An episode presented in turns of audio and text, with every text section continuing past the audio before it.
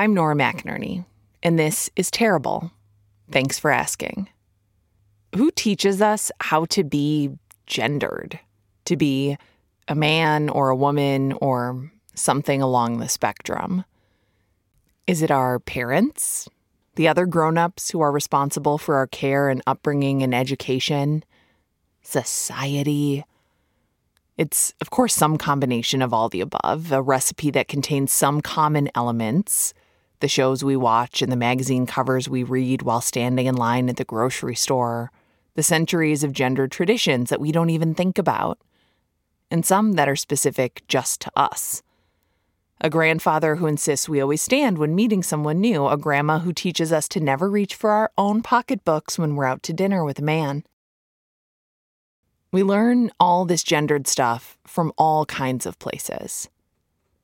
This is Ryan. My dad is the is the person who taught me how to be a man. He's just a dude that goes about his business.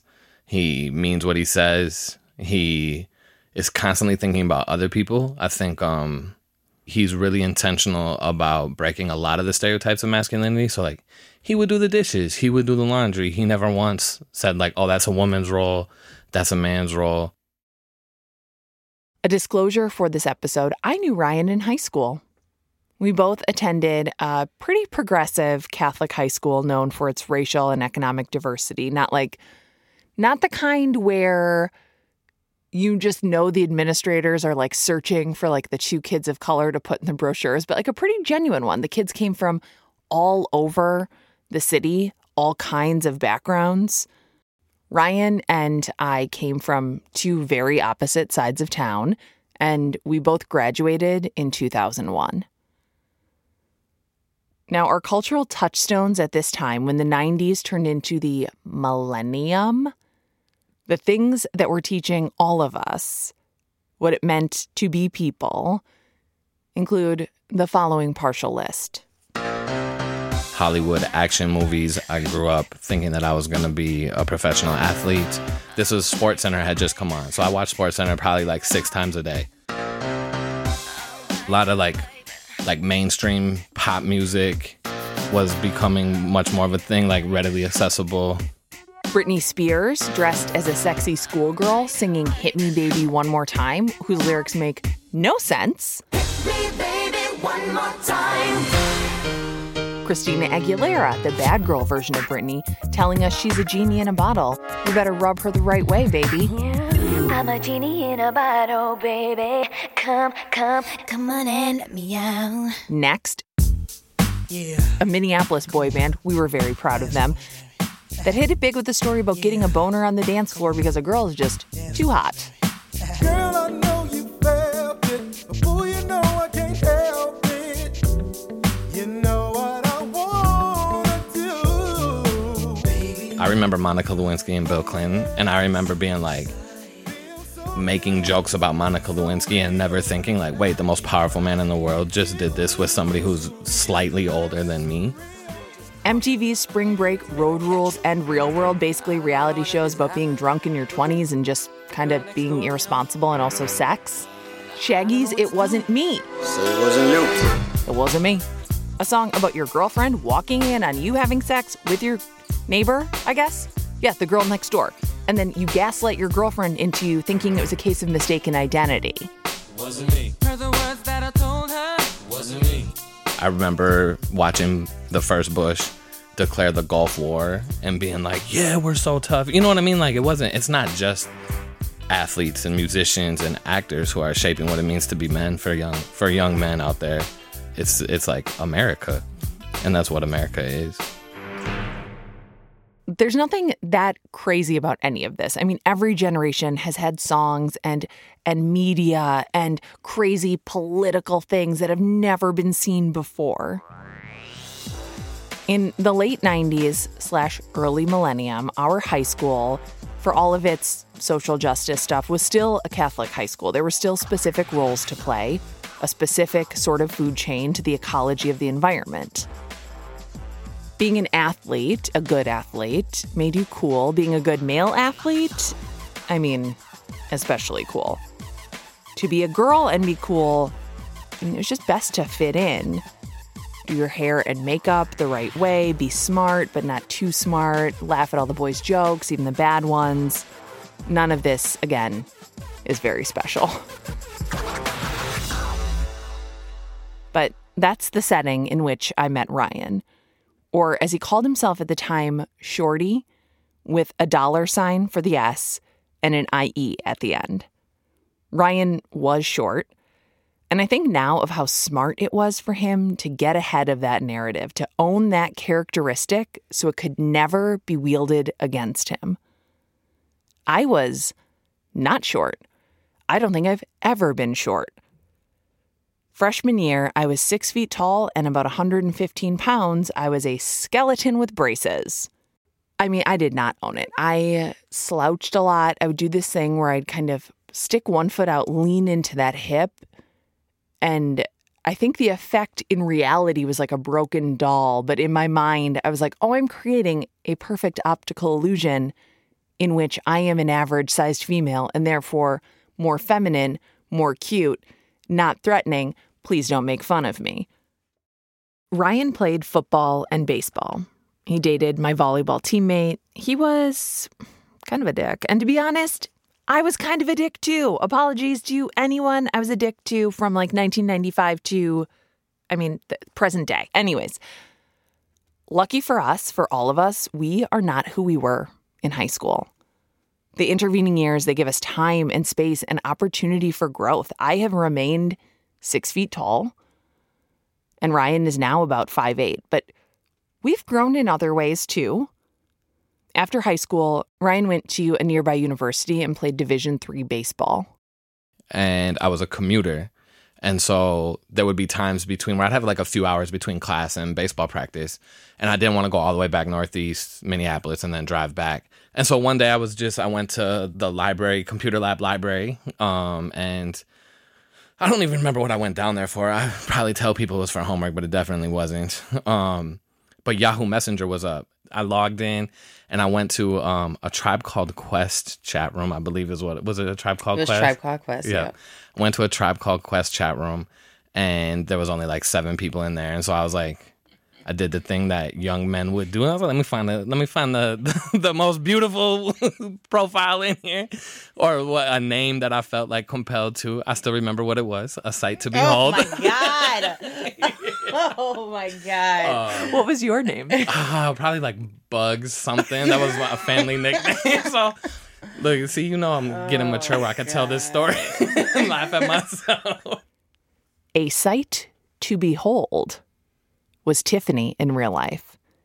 She's in Tempe, Arizona, and Ryan sends her a message and they start to talk and then they keep talking. And then Tiffany and Ryan exchange phone numbers and they build this friendship, but it becomes clear that it's obviously more than a friendship.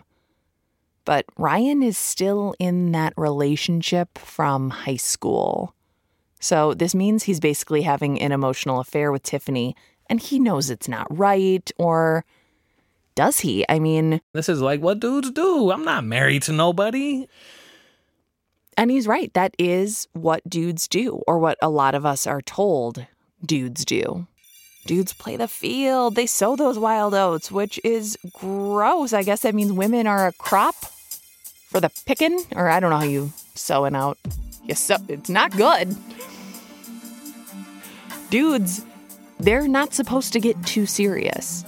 I'm not gonna make a decision. I'm not gonna commit myself to something and grow together. I'm gonna find which one is the best one, and then that's what I'm gonna go with because that's what I'm entitled to, and not thinking at all about how, you know, Tiffany or my girlfriend at the time were feeling, and that's really messed up. And so at that same time, this is happening with Tiffany, and my little brother is like presenting and leading with so much more courage than I had ever done in that world. Around that same time, he was like, I don't want to play sports no more. He started really getting into art and rapping and was like taking guitar. He grew his hair out. He like defied a whole lot of like really masculine stereotypes that I had come up and really internalized. A lot of things are changing for Ryan. A woman he really cares for is challenging his deep seated views on what it means to be a man. And the future he imagined for himself is starting to shift. And I was coming to the end of my time at Hamline playing ball, so I was going through a real crisis of like, yo, they're not gonna pay short, chubby dudes to play professional sports. Like that's just not gonna happen. So I, I got into art and I really got into poetry like through the model of my little brother. I had wrote poems before, poem slash rap slash, you know, all the things that it does, but I would never show anybody. I didn't even tell nobody. Kept them in my room, like underneath my mattress. And like because I was so afraid of being called like a sissy or I, I was like the worst thing I could be called was like a pussy. like that was the worst thing in my neighborhood, in my you know what I mean? When I'm thinking about like how my pops grew up or how we grew up, it was that. It was like, yeah, we're poor, we're working class, you gotta carry yourself, you gotta get respect. Like that's something that I grew up valuing. And that was really a catalyst for like, oh, I gotta rethink a lot of stuff. Cause then you you know, you start to be around people who you who you see are like cool or are where you're supposed to be or where you wanna be. And they're talking about things that you're like, oh man, we talk about that openly? like or you feel like, oh wow, I am definitely the person they're talking about. There are these two sides to Ryan the part of him that wants to explore art and poetry, and the part of him that still thinks that masculinity is tied to him being emotionally unavailable and non committal in romantic relationships, of which he has two right now. But Tiffany is not about that. She has her own idea of what a man is and what a man should be. The closest person to me would have been my grandfather, who was like my father. Um, he is the patriarch of our family. There was, you know, five kids he had, my grandmother. Um, so I looked up to him in regards to like what a father would be or should be and still having the same like respect and admiration for my father still being present in my life even though like he was not physically there. Um he was always still calling me sending me birthday cards sending me presents. We would talk. I would go and visit um in the bay area pr- pretty much every summer. So he was still present but i didn't really look to him as far as like what I'm supposed to see how like men should operate, take care of family, take care of home, so on and so forth. And Tiffany's idea of a man did not include this running around like a sower of oats, an oat, an oat sower. I remember one day I was in um, class at Hamline and I got an email, and she had wrote me like a five paragraph email, basically just pulling all every card I had, like, "Yo, you're whack for this, you're whack for this." Yeah, um, the one line that stood out was like, "Yo, we could have." You're gonna miss out on like a good thing because you're treating me this way and so it was like one of the a moment where I really had to be like, yo, am I living in my values? Is this what it was like one of those those gap filling moments, right? Like I never had anybody just tell me, yo, you can do something else. You can be different. Until Tiffany told me that. Um and it was just one of those moments where it's like, okay, who are you going to be? Remembering what my pops had taught me. You got to be a man of your word. And here I am being called out for lying, being called out for being shady. That email changes things, a lot of things. Things end with Ryan's long term girlfriend, and he ends up committing to Tiffany. And so, like, meeting Tiffany, committing to Tiffany has really pushed my idea of manhood. Ryan and Tiffany keep talking, and Ryan graduates from college, and then Tiffany moves from Arizona to Minnesota, which is, oh, that's nuts. The two of them are together and they're serious. Ryan starts working at a high school for low income kids, and he becomes the kind of teacher who talks to his kids about social justice and their human rights. I know this because, of course, Ryan and I have become Facebook friends at this time, and I see all of his posts, and I'm like, is this the same guy who used to wear a gold chain and sign his name Shorty with a dollar sign? It is. That's growth. Ryan and Tiffany decide to get married which weddings are a minefield of normative gendered stereotypes, honor, obedience, bridezillas. But Tiffany has one thing that she's going to insist on. I just knew that I wasn't going to give up my last name. So I'm glad that his consciousness was like elevated and open enough to understand that. I don't remember like a conversation of like, what's our last name going to be? It was just kind of like, I was looking for ways to more visibly show a, like a rejection of patriarchy is like the only way. That sounds kind of corny or like theatrical, and I don't mean it in that way. But like, also sometimes I do kind of say that I think visible signs of breaking the norm are important. So Ryan has an idea. It's for each of them to take each other's last names with a hyphen. Uh, a coworker of mine had done it, and I was like, "Oh, that's a really cool, like, kind of subtle way to be like, yeah, I don't really go for that." And so I was like, "Yo, I, I, I think we should do this with our names." And she was like, "Yeah, I'm not getting rid of mine." And I was like, "Cool, it's done." That is cool, and now I'm actually annoyed at both my husbands for not taking my name. But the thing about growth is that it's not just about you. It's about you in the context of your world and your relationships. Not everyone is going to make space for the new you, at least not right away. So I grew up Ryan Verdon. We got married, and now I'm Ryan Williams Verdon. And so many people had something smart to say about that. Really? Yeah, like who wears the pants, who this, and I like I don't call those people friends because like my circle's pretty tight, but they were definitely acquaintances or people I knew, people that like, why do you think it's okay to say those things to me, like coworkers and stuff like that.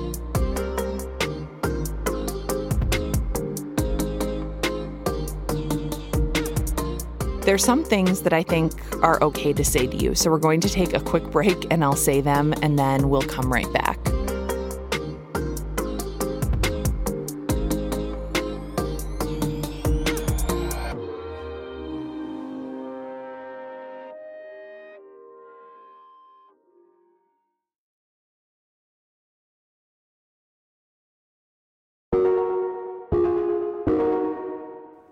We're back.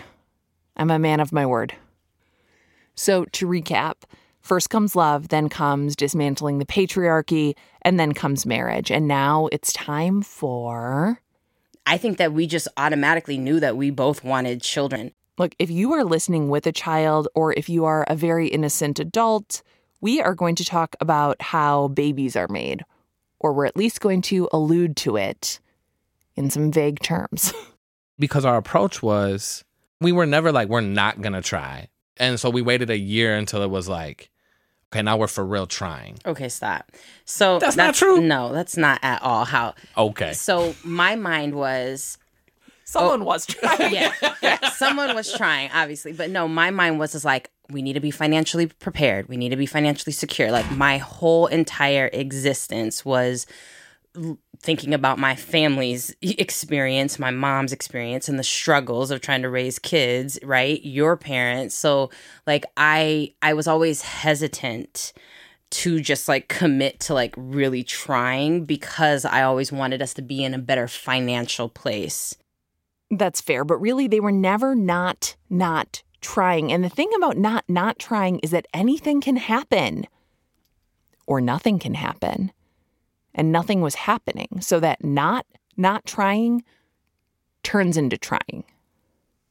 it is the app it's the monitoring Yeah. it's the like trying to read up of like how you're supposed to like you know time all that which it's is like the least sexy It time where you're like, you Yo, need to get home it like really within makes the you next not eight wanna years. do and he was so not- this is supposed frustrated by it. He's like, oh my god. i'm a very like spur of the moment Right. He was like, there's no foreplay, there's no nothing. I'm like, no, let's go. Like it's it's I, got I got 10 a minutes. 36 hour window. Yeah. So A six hour window and then I need to lay still for 10 yep, minutes. Yep, yep. And so, like that was literally like the life, you know, eight months to a year after we got married. But then when we started to pay attention to it, I would say probably like almost six months into us having paid attention to it, I was like, nope, we got to go to the doctor. well but so yeah we like it's funny how both of us like our our un, first initial thing was like oh something must be wrong with tiffany Mm-hmm. I think the doctor was like, well, we should get Ryan tested first because it's way easier. like you just go Hurts in and do less. your thing and then leave. Yeah, for guys, the whole fertility process is really, I mean, it's really hard. They have to go to some nondescript strip mall. They have to go into a small room, look at some outdated porn, masturbate into a cup. I mean, it's really invasive stuff. So my heart goes out to you, all of them. But Ryan bucks up, gives his sample like a hero, and the two of them head off on a one year anniversary trip. They're in Mexico having a dream of a time swimsuits, tacos, beaches. We were vibing. He previously was not a drinker, right? Yeah. He had his champagne and wine with me for the first the very time. first time. I was overcoming some fears and some unlearning. Everything is peak romance, relaxation, togetherness, and then it's time to go. And they have to start moving back into their normal lives again. We were sitting on the plane um on a tarmac and i had service so i checked my voicemail. And the voicemail i'll never forget it was like hi this is so and so from uh, the fertility clinic at the u and there was no sperm in your sample. We need to have you back in. Bye. No sperm, like, not any? They get to their layover city, back to the hotel room, and Ryan is wrecked. The fertility issue in their relationship, it's not Tiffany, it's Ryan. There's no sperm in his sample. None. Not just too few sperm, not just some lazy sperm. No sperm. No sperms at all. and it like was devastating for me it was devastating i remember crying like you hugging me laying on the bed in the hotel room sobbing like that it was it was devastating off of like a 15 second voicemail There's some pieces of information that are such square pegs in your round hold life that when you get them, you can't fit them in anywhere. They make weird bulges. They feel like they don't belong. And you definitely don't want them there. But once they're in, they're not coming back out. Your only option is to try to shift everything to make room for them. So, what does this mean for their marriage, their family, for Ryan? They get back to Minnesota. Ryan retakes the test, and all the while, Ryan's head is playing a never ending loop of self talk. Am i a man? Um will tiffany want to stay with me right? I knew we wanted a family. Is this even possible? Um what does that mean for my relationship? Um you're not good enough. You're not going to be able to stay married. All these things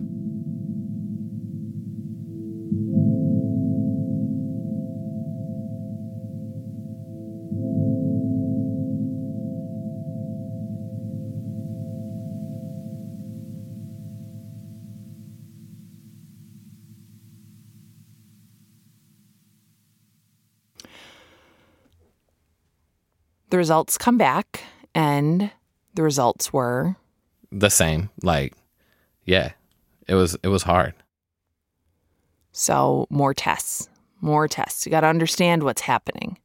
the like ruggedness of of like how everything was communicated was really really fucked me up i was used to like sports physicals turn your head and cough but they never like comment on like who or like oh you're not really working with a whole lot or anything like that and dude would always comment on my stuff like he'd be like well you don't see anything wrong with your testes they're uh average to below average and i'm like bro, if you don't shut up, are, you're over here telling me I can't have kids, and you're telling me that I don't. What is happening right now? It made me want to punch him in the face, like, because that's how I grew up asserting masculinity. Right? Was like, fuck you, fight me. I'll still beat your ass. um, and dude was tall and all. I'm five eight and out of shape. He's like, like, it was bad. That was my initial reaction. I'll, I'll be straight up. That was my initial reaction. And it was a dude. So it's like I'm I think about the through lines of how men are socialized to like talk about emotions or anything that could be possibly having you feeling fucked up. And he did not do a good job. And like maybe it is a good job because it was just like cut and dry. There was no room for like, how are you feeling? I know that that might hurt you. You've probably have you wanted kids? Like maybe it is better that it's just cut and dry like that. But I remember every single time walking out like, yo, I need to see a therapist. And I had never at this point thought about seeing a therapist ever. But I was really, really messed up about it. So, what's the significance? Like, what does that bring up for you when the doctor's like, "Well, your your uh, testes are average to below average"? like, I don't care who you are. you you could be the most well endowed man out here. You are self conscious about your stuff all the time, no Why- matter what. so- I, I promise you, you are. Why is that? I don't know because we don't talk about it because we don't talk about it with our intimate partners at all. Right? I don't know if like I'm not I'm not obviously I'm not in a same sex relationship, so I don't know if like two men or two people who have penises talk about like that more openly. I hope they do because that feels way more healthy to me. But like guys and girls don't talk about that stuff. We just assume that does size matter? Hell yeah, it matters. Like, and then if you don't, you know what I mean? So there's all those things that are being brought up. On top of you can't do the thing that you've been told your whole life defines a man, which is have kids. Regardless of methodology, the tests will clarify a few things. The doctor gives Ryan and Tiffany a few explanations for why Ryan's semen might be missing sperm. Could be for a number of reasons. You could have a blockage in your tube. You could just not produce um, enough sperm and they just might be in your testes. They can remove the blockage and everything can just be great. They could, if it's just an issue of like you just don't produce enough so it doesn't actually get into your semen, they could go in and surgically take it out of my testes and put it, you know, all those same things. And then there's the most rare kind of azospermia, which is a genetic defect in your body just does not produce sperm at all.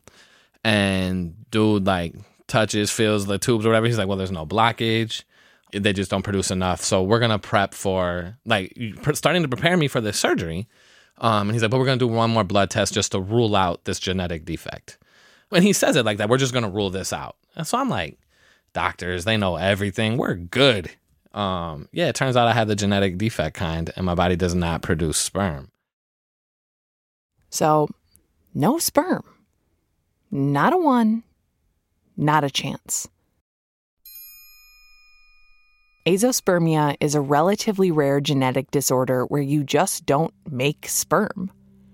Ryan is a man with a short Y chromosome, and his testes are average to below average, and he can't get his wife pregnant even if he tries.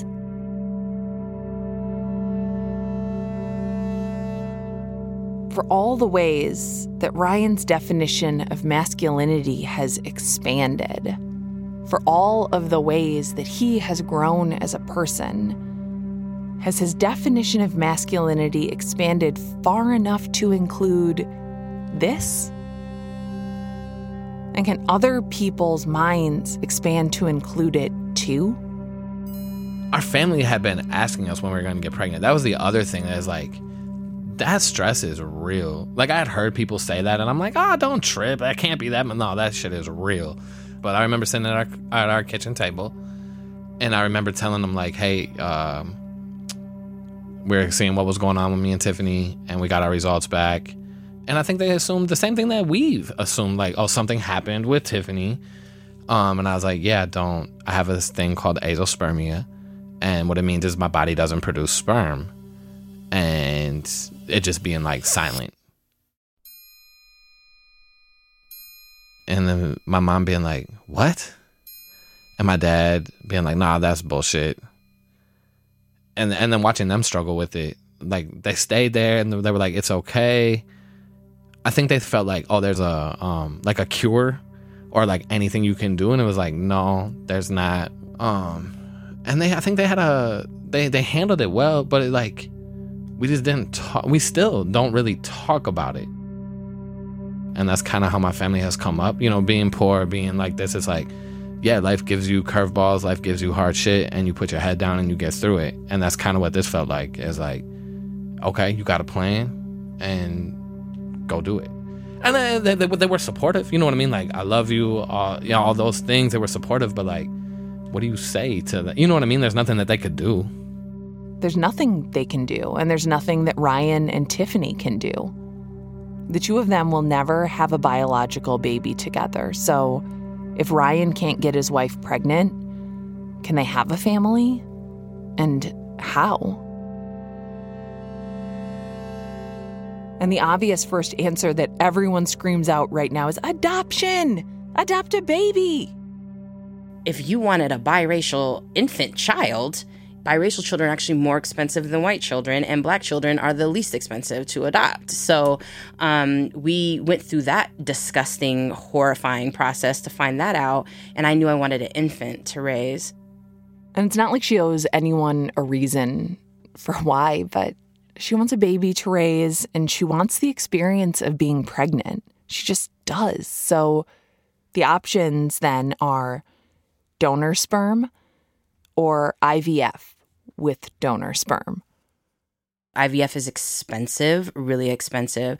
It, it wasn't covered by my insurance. So we went the donor sperm route, and that was just doing, um, oh my God, why am I forgetting it? IUI. IUI, thank you. I did that one too because it was the Yeah, cheapest. thank you, exactly, Yeah. I was like, exactly.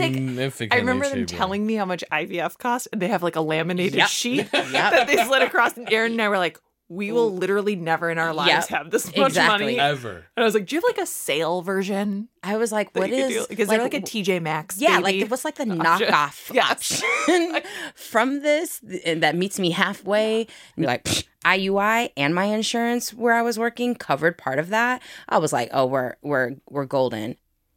It was also pretty easy for me to get the sperm.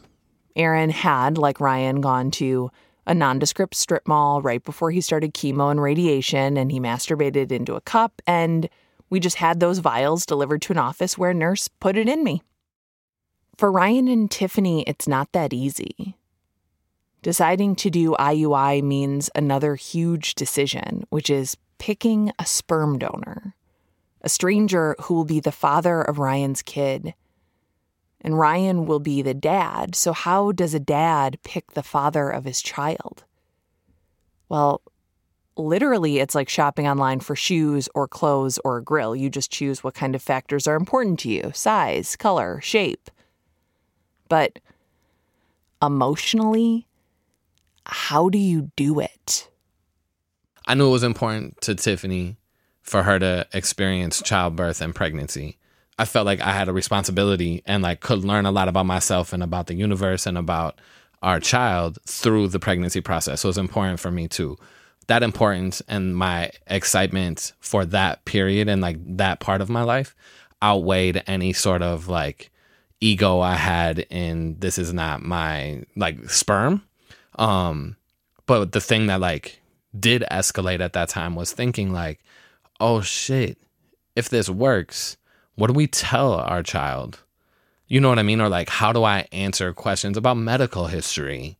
You know, what if this dude, donor 12,045 or whatever it was, like, all of a sudden wants to meet all the kids that they've, you know, provided sperm for? Like, all of those things became, um, to varying degrees, real, real concerns for me um, and caused a lot of anxiety that I had to work through. Yeah.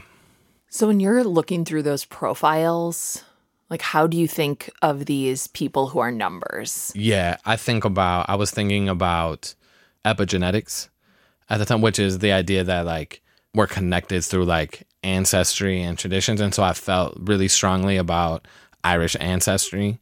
I didn't want to ever lie to my child and I wanted them to so to be able to talk about like your ancestors was important for me that brought me some sense of like peace about this process but I wanted somebody that was short and stocky and was Irish or at least had some Irish in them at least half because that's what I am and then other than that it was like cool you nailed it down to 3 this per- success rate I wanted it to be done Yeah. because I, I think you knew that it was like extremely Really hard, for, you. me Yeah. I do remember a couple times of like literally scrolling through, but for the most part, Tiffany did all the heavy lifting for that, which I'm so thankful for. Thank you.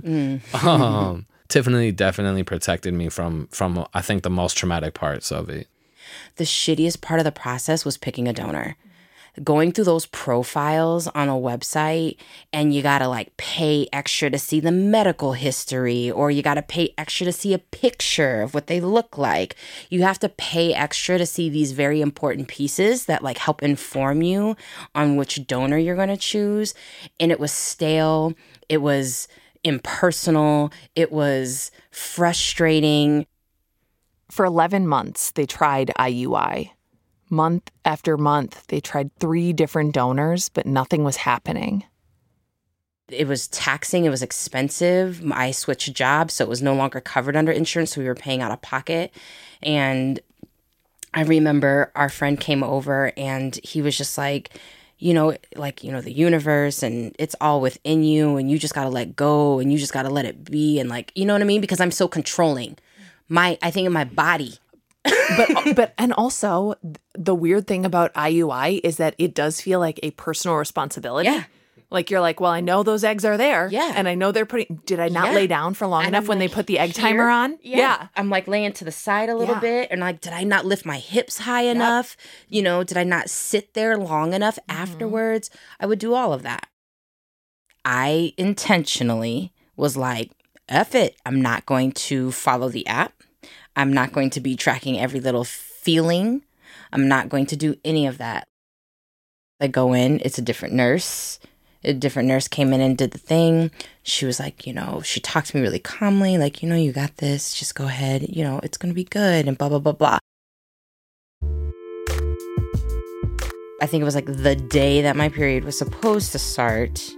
And I went to the bathroom. He was gone on a retreat at work. Um, and I'm like, I'm just to check. I was like, in the morning, I'm to check. I'm just to see. And I went and I checked and I did the little thing and I set it down, automatically assuming that it was going to be no, right? Because it's been no every single month. And thinking in my mind, I didn't get any of the signs. I didn't feel anything, even though I said I wasn't going to worry about it. But I'm like, I didn't feel nothing. And I looked down and I like looked again. And then I was like, is that a second blue line?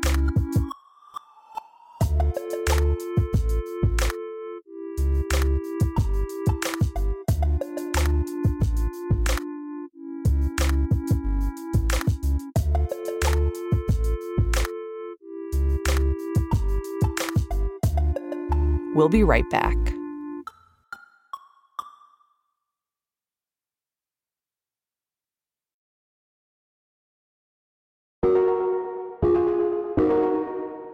And we're back. Tiffany just did her very last IUI, the last chance for her and Ryan to have a pregnancy. And she's sitting in her bathroom waiting for the home pregnancy test to tell her that once again, it didn't work. And then it just like came in clear and I like freaked out.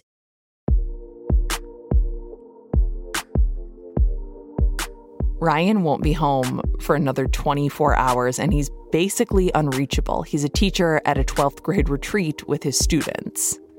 So all these 18 year olds got to put their phones away. And so we all, we, the staff are like, yeah, we don't have our phones either. Wink, wink. yeah, so uh, we all have our phones in the staff cabin. And so I walked into the cabin just for some reason, like I shouldn't even have been there. And I heard my phone vibrating and she was calling me. Um, and so then I answered, and I actually do remember exactly What did, what, what you did I say? you were like, guess what? And I was like, it's a no. And because I knew what she was talking about. Like, that's all that we had been, Talking that about, consumed yeah. the last year of our life. And she goes, no. And I was like, no, what? And she was like, the exact opposite. And I just remember cr- like crying. like, there was, I was just started crying.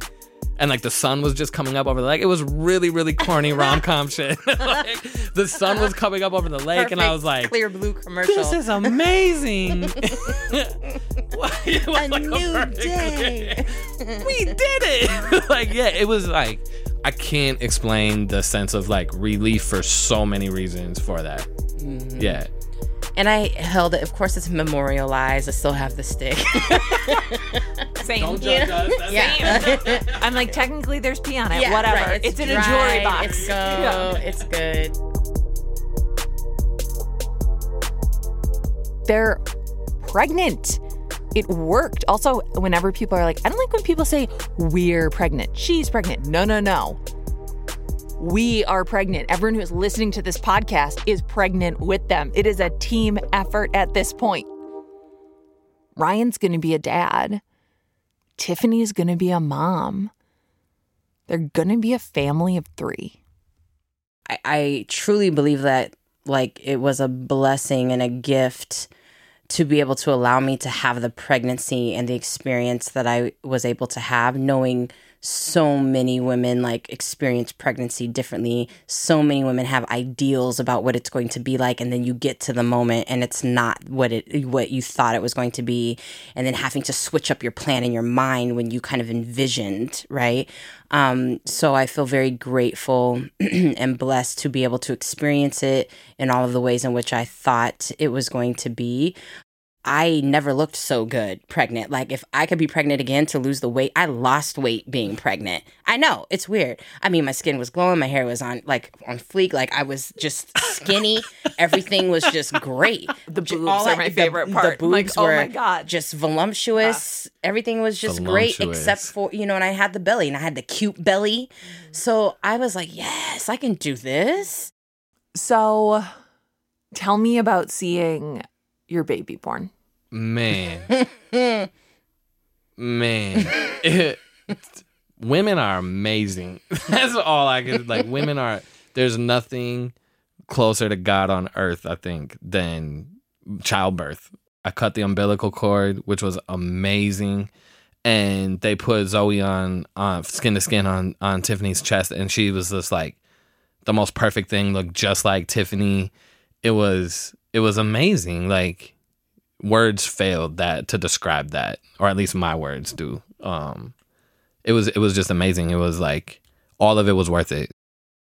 And I was like, oh my God, you're finally here.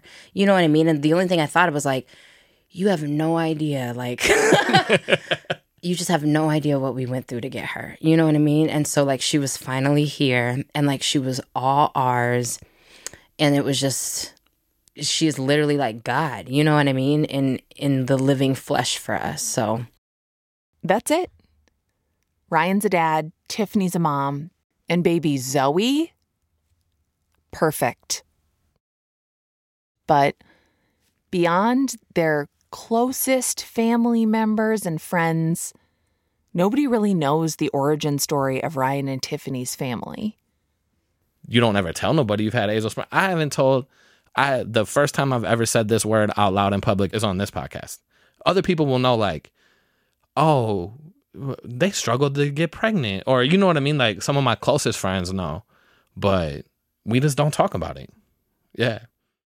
And how would people know that Ryan is not Zoe's biological father? She has plenty of Ryan in her. this child and it's all in the annoying ways right? It's all in the annoying ways but like when you're looking at her in a certain way like she looks like ryan um she has the loud laugh like ryan. She has the energy like ryan. She has the humor like ryan. She loves to be like touched and tickled and the like little whiny like touch me tickle me like the like all of you know tho- those kind of ways. Like she Edit that part much much like Ryan. Like so she has like these really wonderful quirks that are part like amusing about Ryan and part like really annoying about Ryan the power of like nurture really just does something my niece, you can like see my brother in her. And like there are times when I'm like, "Oh." But they're like fewer and far between and they don't sting the way that I thought they would and I think that's uh, in large part because of how my pop showed up and how easy it was for me to say this is what being a dad is versus this is what providing biological material looks like. Throughout the whole process, that's what I spent most of my time thinking about was what did it mean to be a father versus a sperm, a sperm donor? My dad, I, I have love for my dad. I have so much respect for my dad, not because we share DNA, but because of how he showed up for me, how he showed up for my mom, how he shows up continuously for for our family. And so that was like what I was th- what I would think about is like, okay, what it means to be a dad is to be present, is to be there and you you can do that. Like that's about choice. That's not about whether your Y chromosome is the appropriate length or not. Families are created in all kinds of ways. We know this, we live this. We see it all around us, but when your family is created in a way that seems to be outside of a norm that is very, very outdated, it feels like you're the only one. But this is the story of their family. This is how they came to be. Zoe's going to be starting kindergarten soon, and every day she understands more and more about the world around her, about what it means to be a person in this world. She learns it from school, she learns it from the limited amount of screen time we let our kids have. She learns it from Tiffany, she learns it from Ryan. The best part of life is learning and then unlearning and relearning. What it means to be a man, a woman, a whatever kind of person, a human. We're all, like it or not, aware of it or not, participating in that big experimental education and re education of ourselves and of one another. Look, we can't bring down the patriarchy with novelty t shirts and waiting for each individual man to learn and grow their way out of it through personal reflection. There's too much incentive in the system for most men to even start. But what we can do is we can encourage and demonstrate and even demand that the men in our lives think more about their role in the system to try to talk about things more so it becomes more normal in our culture to ask these questions of that system. To ask, what does it mean to be a man? To love people and to reflect and accept people pushing you to be better tomorrow than you are today. It's okay to be complicated. It's a thing for men is like an oversimplification of you either do this or that, but it's okay to do this and that so it's okay to be complicated. And then I would I would say like embrace growth. I think that's the the number one thing is embrace growth. You're not static. You got to be dynamic. That's what I think it means to be a man.